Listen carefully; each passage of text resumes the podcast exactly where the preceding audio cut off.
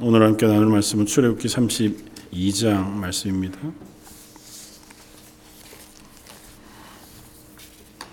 출애굽기 32장 15절로 마지막 35절까지 말씀인데요. 함께 봉독하는 것은 15절로 20절까지만 함께 봉독하겠습니다.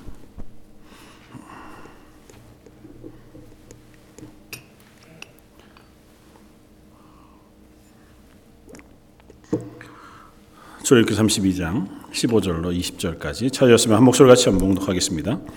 모세가 돌이켜 산에서 내려오는데 두 증거판이 그의 손에 있고 그 판에 양쪽 이쪽 저쪽에 글자가 있으니 그 판은 하나님이 만드신 것이요 글자는 하나님이 쓰셔서 판에 새긴 것이더라. 여호수아가 백성들의 요란한 소리를 듣고 모세에게 말하되 진중에 싸우는 소리가 나나이다. 모세가 이르되 이는 승전가도 아니요 패하여 부르짖는 소리도 아니라 내가 듣기에는 노래하는 소리로다 하고 진에 가까이 가서 이르러 그 송아지와 그 춤 추는 것을 보고 크게 노하여 손에서 그 판들을 산 아래로 던져 깨뜨리니라. 모세가 그들이 만든 송아지를 가져다가 불살라 부수어 가루를 만들어 물에 뿌려 이스라엘 자손에게 마시게 하니라. 음, 지난주에 이미 어, 하나님께서 이스라엘 백성의 범죄함을 보시고 모세에게 어, 그 백성들이 부패했다. 그래서 그들에게 분노하시는 노하시는 어, 모습을 보여줍니다. 그리고 내가 그 민족 그 모든 백성을 진멸하고 너로 큰 나라를 되게 하겠다 말씀하시고 어, 그 말씀에 모세가 하나님께 어, 중보하면서 어, 하나님 이 백성을 어, 용서해 주시기를 뭐 그들의 죄는 죄악이지만 하나님의 영광을 위하여 그들을 용서해 주시기를 구했고 하나님께서 그 화를 백성에게 돌리지 아니하시겠다 이제 그렇게 말씀해 주셨습니다. 그리고 나서 이제 모세가 산에서 내려오게 됩니다. 그리고 음, 내려올 때 두 손에다가 십계명 두 돌판을 들고 내려오고 있었고 그것은 하나님께서 어, 그 돌판을 만드시고 또 돌판에 글을 쓰셨다. 그렇게 이제 오늘 본문이 세세하게 알려줍니다. 하나님께서 모세에게 말씀하신 뭐다 어, 하나님의 언약의 모든 말씀들이 있지만 그 가운데 특별히 십계명 말씀만을 아마 이 두 돌판에다 기록해 주셨을 것이고 어, 그 돌판에다 기록하신 그것이 대표가 되어 이스라엘과 언약하시기 위한 언약의 어, 계명이었을 겁니다. 하나님께서 말씀하신 대로 너희의 이 계명을 지켜 행하면 너희는 내 백성이 되고 나는 너희의 하나님이 될 것이다라고 하시는 그 언약으로서의 그 계명들을 어, 모세로 하여금 들고 내려가게 하셨습니다. 어, 들고 내려가다가 보니까 음, 이스라엘의 범죄 사실을 대면하게 됩니다. 아, 그리고 본문에서 읽는 것은 모세가 그것으로 인하여 분노하는 장면을 우리가 보게 되었습니다. 그리고 저희가 읽지 않았지만 오늘 본문 뒤쪽으로 가면 그 모세가 어, 백성들을 향하여 먼저 오늘 읽었던 것처럼 금송아지를 어, 다 태우고 부수어서 다 가리로를 먹게 한 이후에 여호와의 편에 선 사람들을 부르고 어, 그 사람들로 하여금 백성들을 진멸하게 합니다. 그리고 그날에 3천 명이 죽었다. 성경 그렇게 우리에게 어, 이야기해 주는데 이야기를 읽으면서 음, 조금은 고민이 되는 장면들이 몇 개 있습니다. 뭐 고민될 건 아니지만 하나는 모세 분노입니다. 어, 물론 모세의 분노를 우리가 이해할 수 있죠. 그가 40일 동안 올라가서 하나님과 대면하고 내려왔는데 정작 백성들은 우상을 섬기고 있는 것을 보았을 때 모세의 분노를 우리가 이해할 수 있습니다. 그렇다고 해서 모세가 하나님 주신 계명의 그 돌판을 던져서 깨는 것이 합당한가? 혹은 그 장면이 무엇을 의미하는가에 대한 질문을 하게 됩니다. 어, 언뜻 보아도 너무 좀 어, 과해 보이는 행동 같아 보입니다.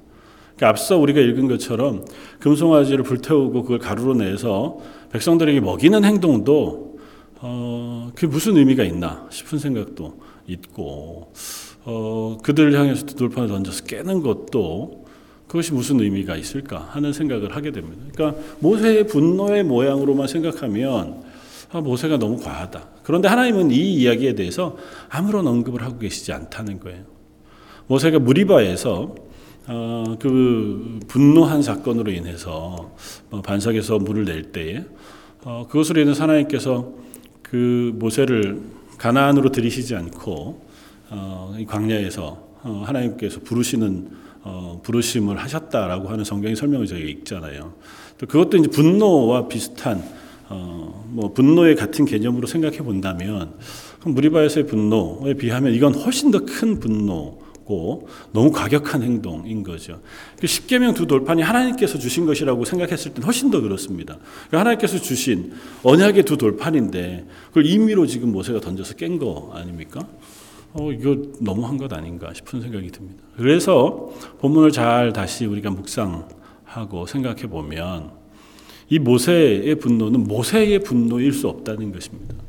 그러니까 모세가 지금 화가 나서 이 분노를 어, 그 스스로 내는 것이 아니라 우리가 앞에서 본 것처럼 하나님의 분노를 모세를 통하여 이스라엘에게 전하고 계신 장면으로 우리가 이해해야 한다는 겁니다. 왜냐하면 모세는 이미 하나님 앞에서 중보하며 기도했었던 사람이고 그렇다고 해서 뭐 모세가 그 모양을 보았을 때 괜찮을 리는 없죠. 그렇기는 하지만 이 말씀 속에서 하나님께서 우리에게 들려주시고자 하고 그 장면 속에서 가르치고 계신 것은 이 죄를 향하신 하나님의 분노에 대한 설명입니다. 오늘 본문에서는 제일 정확하게 확인하는 것은 하나님께서 이 죄악을 그냥 놓아두시지 않는다는 거예요. 이스라엘 백성이 지금 범하고 있는 죄를 하나님께서 그냥 관가해 버리시지 않는다는 겁니다. 모세가 하나님 앞에 중보했고 하나님께서 그 뜻을 돌이켜서 그들 진멸하지 않으시겠다고 말씀하세요. 그리고 모세가 내려옵니다. 그럼에도 불구하고 그 죄악을 그러면 못 본 척 하시느냐? 그냥 없던 걸로 하자 그러고 넘어가시느냐? 그렇지 않고 그 죄가 얼마나 치명적인 것인지에 대하여 분명하게 가르치고 계시다. 그 하는 사실 우리가 본문에서 이해하면 좋겠다.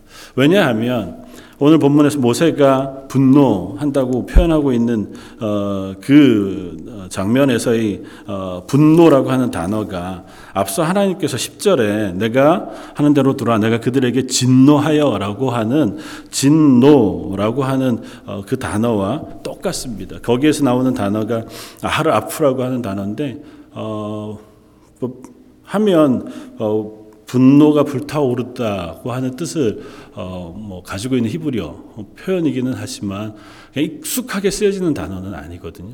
오늘 본문에서는 이 두 번의 하나님의 진노와 모세의 진노를 표현할 때에 분노를 표현할 때 동일한 단어를 씁니다.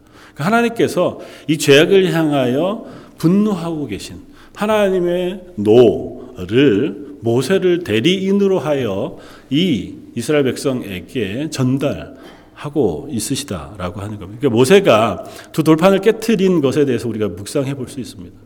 이 돌판은 어떤 의미가 있습니까? 언약의 의미가 있습니다. 그 돌판에 새겨진 건 십계명이잖아요. 십계명은 뭘 대표하냐면 하나님께서 지금 모세를 통하 이스라엘 백성에게 주시는 율법, 언약의 율법과 같습니다. 그러니까 이스라엘 백성은 지금까지도 그것이 하나님께서 주신 토라라고 해서 하나님의 명령으로 하지 말라 하라고 하는 그 명령을 지켜 행하기 위해서 대단히 주의하고 집중하는 말씀이거든요. 그러니까 이게 하나님의 백성됨의 약속입니다. 그러니까 하나님께서 이 율법을 주시면서 너희는 이제 내 백성 하자. 그리고 너희가 내 백성으로 고백하는 나는 하나님의 백성입니다. 하나님 우리의 하나님이신 것을 제가 고백합니다라고 하는 고백을 이 율법을 지키는 것으로 받으시겠다고 말씀하시는 거거든요. 그래서 이 율법을 주신 것인데 그 율법을 쓴 십계명 두 돌파는 이스라엘 백성이 하나님의 백성 일대의 그 상징적인 의미로 그들 안에 놓여져 있어야 하는 것입니다. 그런데 그 율법을 가지고 내려오는 모세 앞에 이스라엘 백성의 모습은 이미 하나님의 백성의 자리를 떠났습니다. 그러니까 하나님의 율법이 더 이상은 의미가 없어진 의미가 없어진 건 아니지만 그들에게는 의미가 없는 게 돼. 이미 하나님 말씀하고 상관없이 범죄한 걸요. 십계명 두 돌판에 제일 첫 번째 제1계명, 2계명을 다 이미 제1, 2, 3계명을 다 이미 이 우상 숭배를 하는 과정에서 다 범하고 말았잖아요. 그러니까 하나님 앞에서 그 율법을 이미 그들 스스로가 깨버리고 만 마당에 그 율법의 십계명이 그들에게는 아무 의미가 없는 것이 되고 만다는 거죠. 그런 의미에서 그 율법의 십계명을 던져 깨는 것으로 그 이스라엘 백성이 하나님의 백성의 자리에서 떨어져 나갔다고 하는 것을 보여주는 상징적인 사건으로 이해하는 것이 더 합당하겠다. 왜냐하면 그냥 모세의 개인의 분노 혹은 모세의 분노로 이야기하기에는 오늘 본문이 거기에 대해서 아무런 얘기를 우리에게 들려주고 있지 않다는 것입니다. 그리고 이 이야기는 분명하게 그렇게까지라도 하나님께서 이 죄악에 대하여 분노하고 계시다는 것입니다. 하나님께서 이 죄를 분명히 하나님께서 다스리고 다루고 계시다고 하는 사실을 우리에게 드러내 보여준다는 거죠. 여기에서 자유로운 사람은 단 한 사람입니다. 오늘 본문에 보여지는 여호수아라고 하는 사람이죠. 어, 다른 곳은 잘 나와 있지 않지만 어, 모세가 아마 40일간 시내산 꼭대기에 올라가 있을 때에 여호수아를 데리고 올라갔다가 여호수아는 산 중턱에 놓고 올라갔었더랬습니다. 근데 아마 여호수아가 40일간 그산 중턱에 신실하게 모세를 기다리고 있었던 것으로 보여져요. 오늘 본문을 우리가 읽어보면 이렇게 쓰고 있습니다. 모세가 이제 어, 내려오는 중에 어, 여호수아 를 만났고 여호수아가 백성들의 소리를 듣고는 의아해 합니다. 그리고 뭐라고 표현합니까? 어 진중에서 싸우는 소리가 나는 것 같습니다. 되게 소란스러운 소리가 멀리서 나는 걸 듣고 진중에 싸우는 소리가 들리는 것 같습니다 라고 얘기하는 것으로 보아서 여호수아는 지금 이 진중에서 일어나는 일들을 전혀 모르고 있는 것 같아 보여요. 그러니까 이 진중에서 하나님께서 여호수아를 다음에 지도자로 세우시고 또 그러하여금 이 일들을 온전하게 맡겨 가나안 땅을 들어가도록 하게 하시는 그 놀라운 어, 은혜에는 이와 같은 여호수아의 모습을 미리 어, 아마 준비하고 계시고 보여 보고 계신 것이기도 하겠다는 생각을 하게 됩니다. 아마 여호수아는 어, 이 실패, 이 죄악에서 벗어나 있었던 것 같고 내려와 보아서 하나님은 이 백성들의 죄를 그냥 넘어가지 않으시기로 어, 작정하신 것으로 보여집니다. 그래서 처음 모세가 한 행동인 어, 그 우상 송아지를 바로 보자마자 불태우고 가루를 내어서 온 백성들에게 다 마시게 했다고 하는 것은 이 죄가 그냥 넘어가지 않는다. 이 죄의 결과는 너희가 책임져야 한다라고 하는 것을 어, 이 일들을 통해서 확인하는 거죠. 어, 뭐 금송아지가 부서지고 녹거나 하 그래서 죄가 되지는 않잖아요. 금은 대부분. 그러니까 아마 금박을 입힌 것을 아마 태우고 그것을 어떤 방식으로든 갈아서 아마 물에다가 어, 모은 백성으로 먹게 하는 일들을 행했을 것 같은데 이렇게 하신 것은 나중에 이제 요시아가 종교 개혁을 할 때도 그래 했지만 이 우상 숭배의 죄가 그냥 모른 척하고 없어지는 것이 아니라 그 죄를 범한 너희에게 그 죄의 결과가 돌아간다고 하는 사실을 명확하게 이 행동을 통해서 확인시켜 주는 겁니다. 그 분명히 경험하는 거잖아요. 우상을 태운 물을 내가 먹으면서 그게 내 몸 안에 들어오는 거니까요. 아, 이 죄의 책임이 나한테 있다는 것을 먼저 확인시켜 주고 그리고 나서 어 여호수아 아, 어, 모세가 이 백성들 앞에 어, 사람들을 불러 어, 내고 있는 모습을 보여줍니다. 뭐라고 얘기하냐면 누구든지 여호와의 편에 서 있는 자는 내게로 나오라. 그러니까 레위 사람들이 나왔다. 오늘 본문 뒤에 그렇게 쓰고 있습니다. 그리고 나서 그 레위 사람들에게 명령하기를 너희는 각각 허리에 칼을 차고 진 이문에서 저문까지 왕래하며 각 사람이 그 형제를 각 사람이 그 친구를 각 사람이 그 이웃을 도륙하라 그렇게 명령해요. 어, 놀라운 말씀이 아닐 수 없습니다. 금방까지 같이 그 무리 안에 있었습니다. 그리고 그들 가운데에서 하나님께서 모세를 통하여 사람들을 불러내십니다. 27절을 이렇게 보면 모세가 그들에게 이르되 이스라엘의 하나님 여호와께서 이렇게 말씀하시기를 너희는 각각 허리에 칼을 차고 그러니까 하나님께서 모세를 통하여 지금 말씀하고 계시는 거예요. 이것은 하나님께서 그냥 이 모세가 레위 지파를 불러내거나 어떻게 한 것이 아니고 이 죄에 대하여 명확하게 그 죄의 결과를 묻고 계시는 하나님의 모습을 보여줘요. 그럼 그 나와 나온 레위 사람들은 누구냐 하는 거죠. 이 사람들은 어떤 사람들일까요? 레위지파가 다 나왔던 26절에 25절 6절에 보면 이에 모세가 진문에 서서 이르되 누구든지 여호와의 편에 서 있는 있는 자는 내게로 나오라 하며 레위 자손이 다 모여 그에게 가는지라.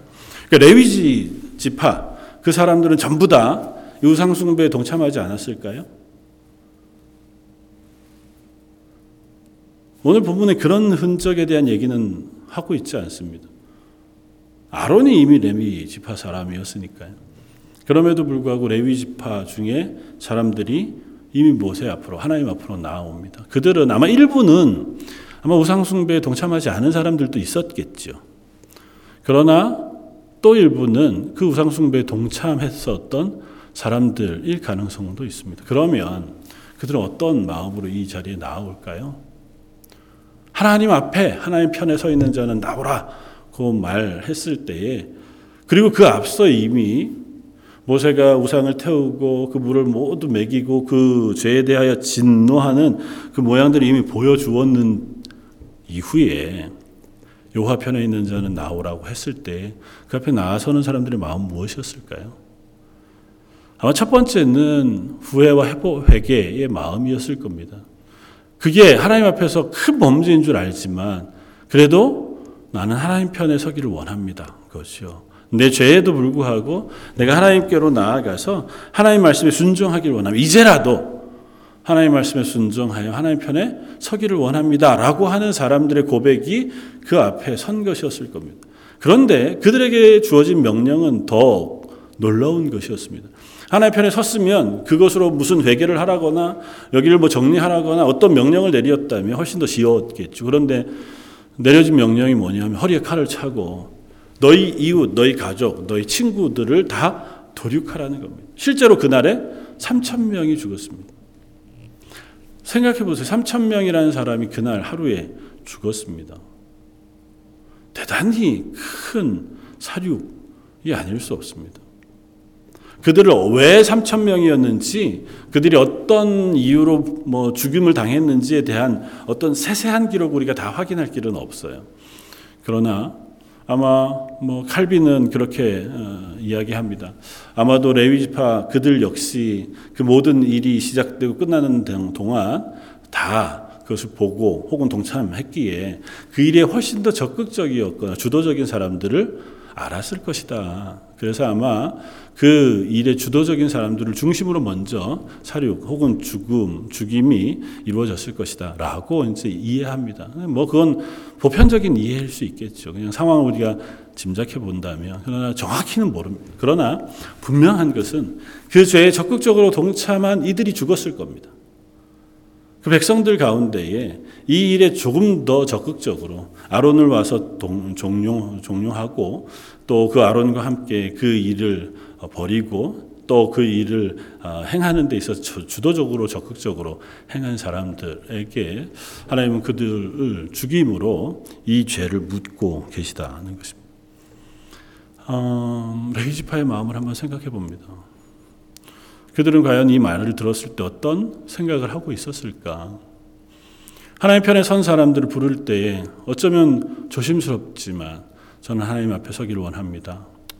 어, 내 죄를 인정하고 그럼에도 불구하고 난 하나님 앞에 서기를 원합니다는 마음으로 어, 섰을지 모르죠. 그런데 그들에게 주어진 명령이 너 당장 칼을 차고 범죄한 내 가족, 이웃, 친구를 죽이라는 겁니다.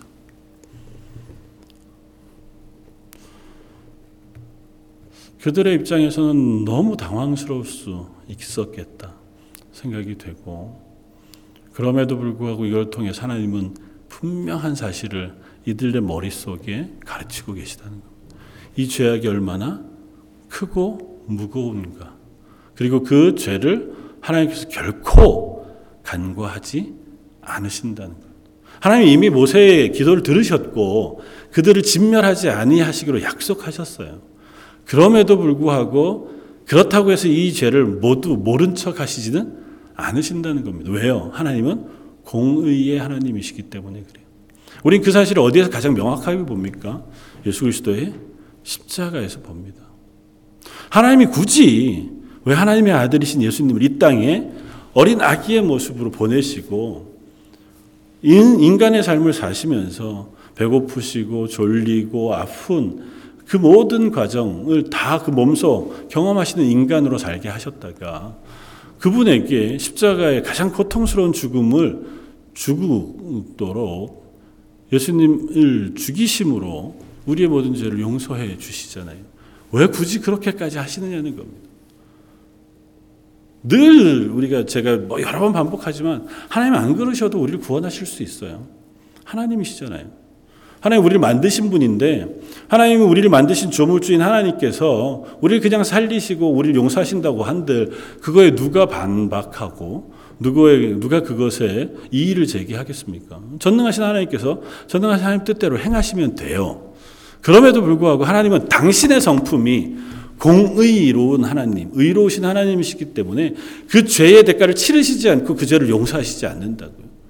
그게 하나님이세요. 하나님 스스로의 성품 때문에 하나님 우리를 용서하시는 데 있어서도 그 스스로의 성품을 통하여 용서하시는 거예요.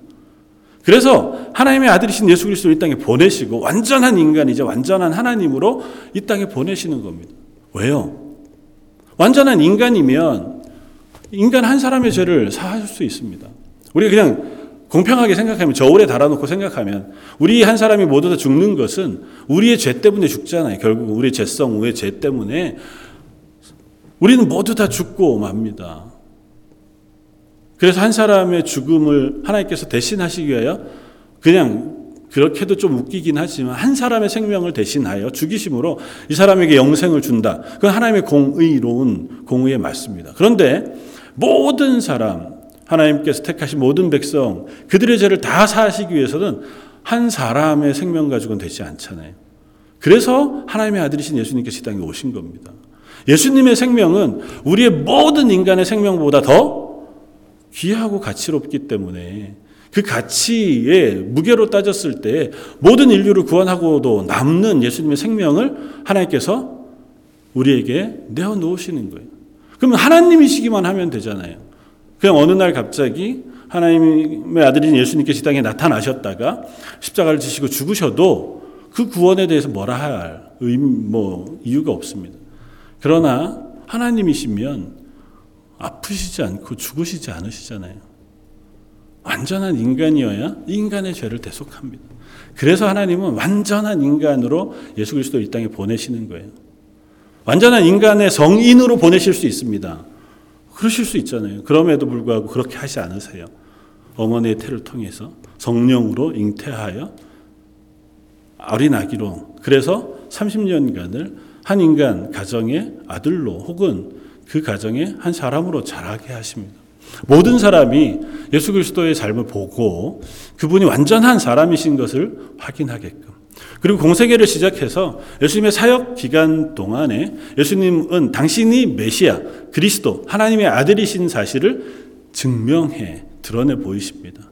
그래서 비로소 예수, 예수님이 주는 그리스도시요 살아계신 하나님의 아들이시라고 하는 베드로의 고백을 들으신 이후에 비로소 예수님께서 당신이 십자가에 달려 죽으실 것에 대하여 말씀하시니라 성경 우리에게 그렇게 알려줘요. 예수님은 완전한 인간이시고 완전한 하나님이신 것에 대하여 완전하게 드러내신 이후에야 비로소 십자가를 지신 거예요. 왜 그렇게 하셨을까요? 우리를 설득하기 위해서. 하나님은 굳이 안 그러셔도 되잖아요. 그럼에도 불구하고 하나님 우리의 자유의지를 통하여 우리를 구원하시길 원하세요. 하나님께서 택하신 이들을 하나님께서 임의로 구원하시면 되지만 그 과정을 우리의 고백을 받으시고 우리를 구원하시는 그와 같은 방법을 통해서 우리의 고백을 들으시는 거예요. 지금 이스라엘 백성에게도 마찬가지입니다. 하나님께서 이스라엘, 이스라엘 백성에게 모세를 통하여 가르치고 계신 거예요. 너희가 얼마나 큰 죄악을 범하였는지, 그리고 그 죄악이 하나님의 언약을 깨어 더 이상은 하나님의 언약의 백성이 되지 못하는 자리에 선 것인지에 대해 알리시고, 그들이 죽을 수밖에 없는 죄인인 것을 이 3천 명을 죽이심으로 알리시는 거예요. 그러나 그들을 다 진멸하지 않으시고 3천 명만 죽이시는 겁니다. 남자 장정만 60만이었으니까요. 퍼센트로 따지면 장정으로 따지면 0.5% 정도쯤 되나요? 5%인가 0.5%. 어쨌든 작은 그 정도쯤의 사람들에게 진노하심으로 나머지에게 긍휼을 베푸신 거예요. 우리는 그런 이야기를 들으면 이렇게 얘기합니다. 하나님 3천 명이 억울합니다. 보통 우리는 그렇잖아요. 하나님 아, 기왕 용서하실 거 다 용서해 주시지. 3천 명은 너무 억울합니다. 3천 명뿐만 아니라 전부 다 죽어 마땅하죠. 하나님께서 그들을 다 죽이셔도 아무렇지도 아무 항변도 할 수 없을 겁니다. 그들이 하나님을 향하여 제 범죄한 것은 너무 심각해요. 그 사실을 조금 더 우리가 유추해 볼 수 있는 것이 모세가 아론에게 와서 이야기합니다. 21절 모세가 아론에게 이르되 이 백성이 당신에게 어떻게 하였기에 당신이 그들을 큰 죄에 빠지게 하였느냐 아론이 이르되 주여 내 주여 노하지 마옵소서 이 백성이 악함을 당신이 아시나이다. 그리고는 아론이 모세 앞에 변명해요. 그러고 뭐라고 변명합니까? 이 사람들 하도 나에게 그렇게 당신이 내려오지 않아 아, 신을 하나님을 만들어 내라고 하기에 금부치를 가지러 오라고 해서 그걸 불에 던졌더니 송아지가 나왔나이다. 진짜 말도 안 되는 변명을 하고 있는 거죠. 송아지가 불에 던졌더니 나왔을 리도 없고 본문 앞에 보면 아론이 얼마나 적극적으로 그 일에 동참하고 있는지를 보여주는데도 불구하고 아론이 그렇게 얘기합니다. 그 아론이 남은 백성의 죄의 본보기이기도 하고 모델이기도 해요. 하나님 앞에 범죄했지만 그 하나님이 우리의 죄를 지적하실 때는 어떻게 해요? 그 죄를 숨기고 싶은 거죠. 다 인정하지 않습니다. 예수님께서 날 대신하여 죽으셨다고 하는 사실에 아멘 하다가도 내가 그렇게까지 죄를 지었나? 그렇게 고난당하시고 죽으실 만큼? 아, 난 그렇지 않은데. 저도 어렸을 때 그런 생각 한 적이 있었거든요. 예수님 날 대신하여 죽으셔서 너무 감사한데 생각해보면 그렇게 큰 죄를 지은 것 같지 않은 거예요. 좀 뭐 혼날 정도는 내가 뭐 거짓말도 혹 했을지 모르고 뭐 하다 보면 미워하기도 하고 뭐 싸우기도 했고 아마 이랬을 정도는 했겠지만 아 그렇다 그래서 죽을 만큼은 내가 뭐 죄를 범하진 않았는데 아 예수님이 날 대신에 죽으셨다니 감사한데 아, 뭐 내가 그렇게까지 이게 잘 안 됐거든요. 그게 어리석은 우리의 모습입니다. 내 죄는 그렇지 않은 것 같은 거죠. 이 백성 중에 얼마나 많은 사람이 그랬을 거예요. 아, 저는 거기에 적극적으로 동참한 건 아닙니다. 그냥 어쩔 수 없이 겉에 있었지. 쟤들이 그랬지. 저는 별로. 우리 첫사람 아담 때부터 이 이야기를 알잖아요. 하나님이 제게 주어 배필로 삼은 저 여자가 제게 그게 인간의 본성입니다. 그게 죄성이죠. 그게 죄의 모습입니다. 아론에게 동일하게 드러나고 온 이스라엘 백성이 동일하게 드러나는. 그리고 나서 그들에게 모세가 하는 이야기가 25절에 이렇습니다. 모세가 본즉 백성이 방자하니 이는 아론이 그들을 방자하게 하여 원수에게 조롱거리가 되게 하였습니다. 이게 특이한 단어를 씁니다. 방자하다고. 방자하다는 단어가 뭘까요? 방자하다라고 쓰는 파라라고 하는 단어인데요. 단순하게 이야기하면 벌거벗다는 얘기. 혹은 어 뭐 뭘 풀어놓다 이런 의미로도 쓰이고 좀 적극적으로는 부끄러움 없이 무엇인가를 벌거벗은 채로 행동하는 모습을 드러내요. 그래서 어떻게 해석하냐 하면 이들이 행동한 행동이 이방신의 제의를 따라 성적인 범죄를 행하는 자리까지 간 것일 것이다 라고 보통은 이해합니다. 이스라엘 백성이 이런 죄를 범한 적이 또 있거든요. 미디안 여인들과 함께. 그러니까 여기에서도 동일했을 거라는 거죠. 그들이 애굽에서 다른 신들의 제사를 경험했잖아요. 그러니까 그 풍습을 그대로 가지고 있는 거예요. 그들이 춤추고 뛰어놀며 하고 있는 그 모든 행위가 인간적으로 하나님 보시기에 추하고 악한 그야말로 그들의 모든 죄를 다 벌거벗은 채로 다 드러내는 것과 같은 모양까지 가 있는 것이 이들의 모습이었다는 거죠. 그러니까 하나님 앞에서 우리의 죄, 이들과 비교해 보자면 우리 역시 나는 인정하지 않을지 몰라도 우리는 죽을 수밖에 없는 죄인인 것이 분명하다는 겁니다. 우리가 하나님의 은혜를 잊고 성령이 우리 가운데 빛을 조명해 주시면 비로소 우리 속에 있는 죄성을 깨닫습니다. 아, 그렇구나. 예수 그리스도의 십자가가 아니면 난 도무지 구원받을 수 없는 존재가 맞구나. 그것이 우리의 구원의 시발점이잖아요. 나의 죄인됨, 그것을 회개함으로 하나님 옆에 서고 그 죄인됨을 회개함으로 하나님의 구원의 은혜 앞에 서게 되어집니다. 오늘 본문의 레위지 지파 사람들 그들은 적어도 하나님 앞에 서기를 원했습니다. 그들 역시 똑같은 죄를 범했는지 몰라요. 사람들이 레위파 쭉 나가가지고 칼을 들고 이러면 나머지 사람들이 생각해 니들이 뭔데? 라고 했을 수 있을 거예요. 그냥 조용히 레위지파가 와서 죽이니 그냥 목을 이렇게 내놓고 죽었다. 아, 그렇지 않을 거예요. 난리가 났겠죠.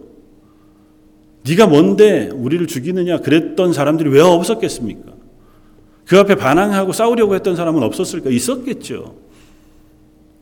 그들 역시 부끄러웠을 겁니다. 그럼에도 불구하고 하나님의 명령에 순종하는 것을 하나님께서 귀하게 여기셨습니다. 레위 지파의 순종을 하나님께서 하나님을 향한 열심으로 받으셨어요. 대단히 이상해 보이는 그림이지만 이 그림을 통해서 우리에게 가르치시는 게 있습니다. 하나님의 마음으로 서기를 요구하고 계시는 겁니다. 하나님이 이 죄를 향하여 바라보시는 하나님의 마음을 우리로 하여금 알게 하시기를 원하는 것이고 그 마음으로 서는 이들을 하나님께서 기뻐하시겠다 말씀해 주시는 것인 줄 믿습니다. 저 여러분들도 마찬가지일 겁니다. 현대 사회로 오면 올수록 아마 이런 것에 대한 분명한 어, 고백 혹은 어, 권징 이 사실은 많이 약합니다.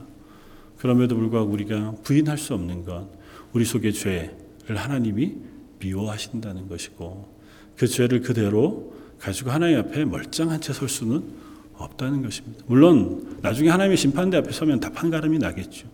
우리의 죄가 얼마나 크고 무서운 것인지를 알게 되겠지만 기왕이라면 이 땅의 하나님의 백성으로 우리가 믿음으로 고백하고 살아가는 이 순간에 하나님 우리의 연약한 것들을 잘 우리가 알게 하시고 우리를 위하여 오신 예수 그리스도의 그 구원의 놀라운 은혜를 더 깊이 묵상할 수 있게 해주십시오. 그래서 우리의 마음이 하나님의 눈으로 하나님의 마음으로 알아가고 또 보고 설 수 있는 그리스도인 되게 해주십시오. 그렇게 고백하면서 기도하는 저 여러분들 되시기를 주님의 이름으로 축원을 드립니다.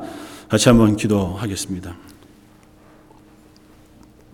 감사와 찬을 받으시기 합당하신 주님, 온 이스라엘의 죄악을 하나님께서 다 진멸하지는 않으셨지만 그렇다고 그 죄를 간과하시지도 않으셨음을 봅니다. 우리는 우리의 죄를 숨기고 모른 척하기에 일수인 사람들이지만 하나님은 그런 죄를 드러내셔서라도 그 죄악을 제거하시고 하나님의 백성 삼으시길 원하시는 줄 믿습니다. 우리하여 이 땅에 오셔서 십자가를 지신 예수 그리스도의 고난과 부활을 묵상합니다. 그 예수님의 십자가가 우리의 죄를 위한 것인 것을 깊이 깨닫게 하시고 그것으로 인하여 오히려 새 사람 되었음에 감사와 감격이 매일 새롭게 넘쳐나는 저희들 되게 하여 주옵소서. 남은 일주일도 그렇게 하나님의 말씀에 의지하여 살아가게 해주시길 원하오며 모든 말씀 예수님 이름으로 기도드립니다. 아멘.